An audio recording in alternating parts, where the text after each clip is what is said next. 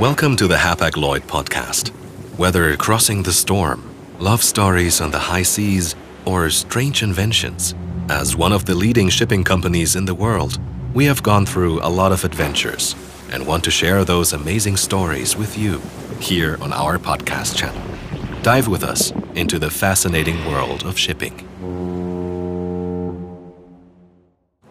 Almost 40 years ago, the Melbourne Express rescued 225 Vietnamese refugees from certain death.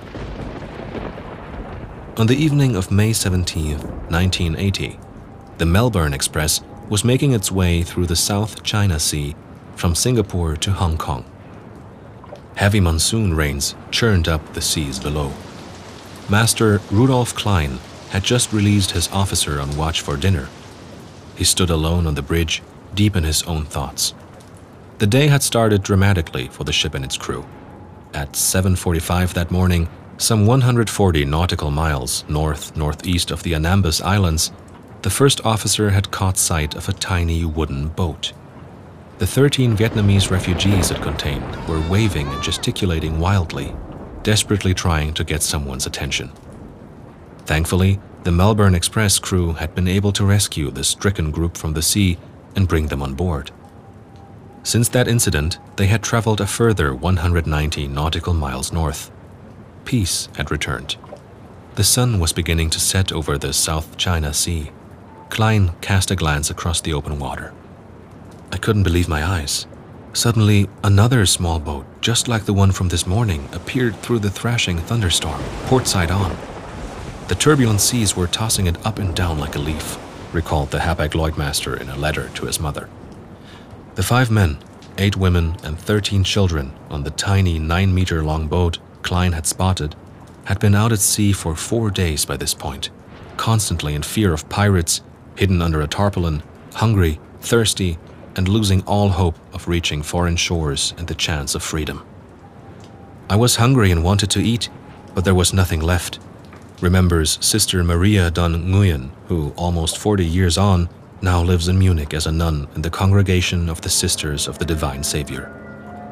With night falling, the desperate refugees were preparing for the end. My father Hien said that if this was God's will, we all had to be prepared to die, recalls Sister Maria. But suddenly, a giant ship that the then 16 year old described as looking like a floating palace with its colorful containers approached their boat. On the bridge of the Melbourne Express, the master did not waste a single moment.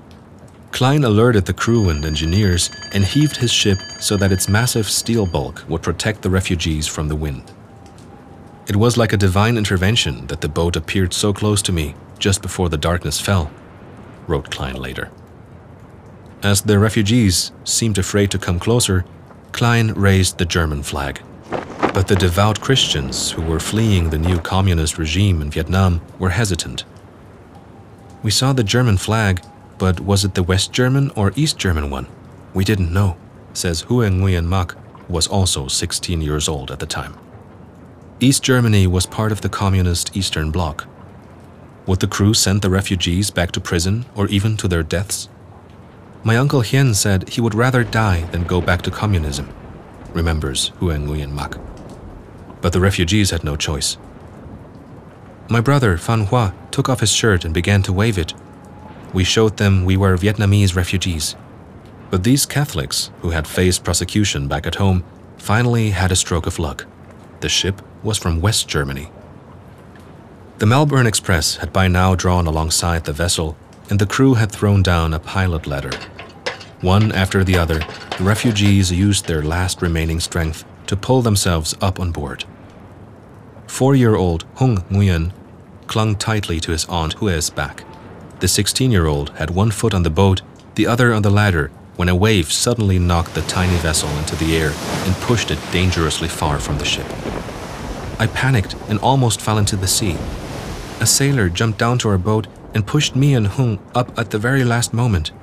It was like a miracle, says Hue Nguyen Mak, adding that she still feels the panic in her bones today. One by one, all 26 refugees made it onto the large ship. The crew of the Melbourne Express made them as comfortable as they could. My men were giving out clothing until hardly any of them had a second shirt, pair of trousers, or set of underwear left, wrote Klein later. While the 26 refugees, all members of the Nguyen family, slowly regained their strength, back in Saigon, Thi Huang Pan was secretly listening to the British radio service, the BBC. The heavily pregnant woman was the mother of little Hung. Her husband, Fan Hoa Nguyen, had organized the escape with his uncle. When the BBC reported that a boat with 26 people on board had been rescued by a German ship after four days, I was so happy. 26, that had to be our group. Three and a half years later, Thi Huang Pan and her two daughters were finally able to join their family in Germany. Master Rudolf Klein and his crew had rescued 77 people from three separate boats on their journey, and all of the refugees were eventually able to escape to West Germany via Hong Kong. The Melbourne Express went on to rescue another 148 people that June. The Nguyen family is now settled in southern Germany and Scandinavia. Home is where your family is, says Hung Nguyen, now himself a father of two. Very few relics of their escape remain, only a small compass and a nautical map that Fang Hoa Nguyen, who died in 2006, had drawn himself. Unfortunately, we were never able to thank the crew. The sailors were so kind to us, says Hue Nguyen Mak sadly. The journey to Hong Kong was too short and they didn't share a language. However, the Nguyen family did manage to stay in touch with Captain Rudy until his death in 2018. He visited us many times in Munich and us him in Hamburg, says Hung Nguyen, who now runs a taxi company in Munich. The family is still deeply grateful to Master Klein. He not only rescued us, but also the generations that come after us, says Hung Nguyen, the man who at four years old escaped certain death in the South China Sea on his aunt's back.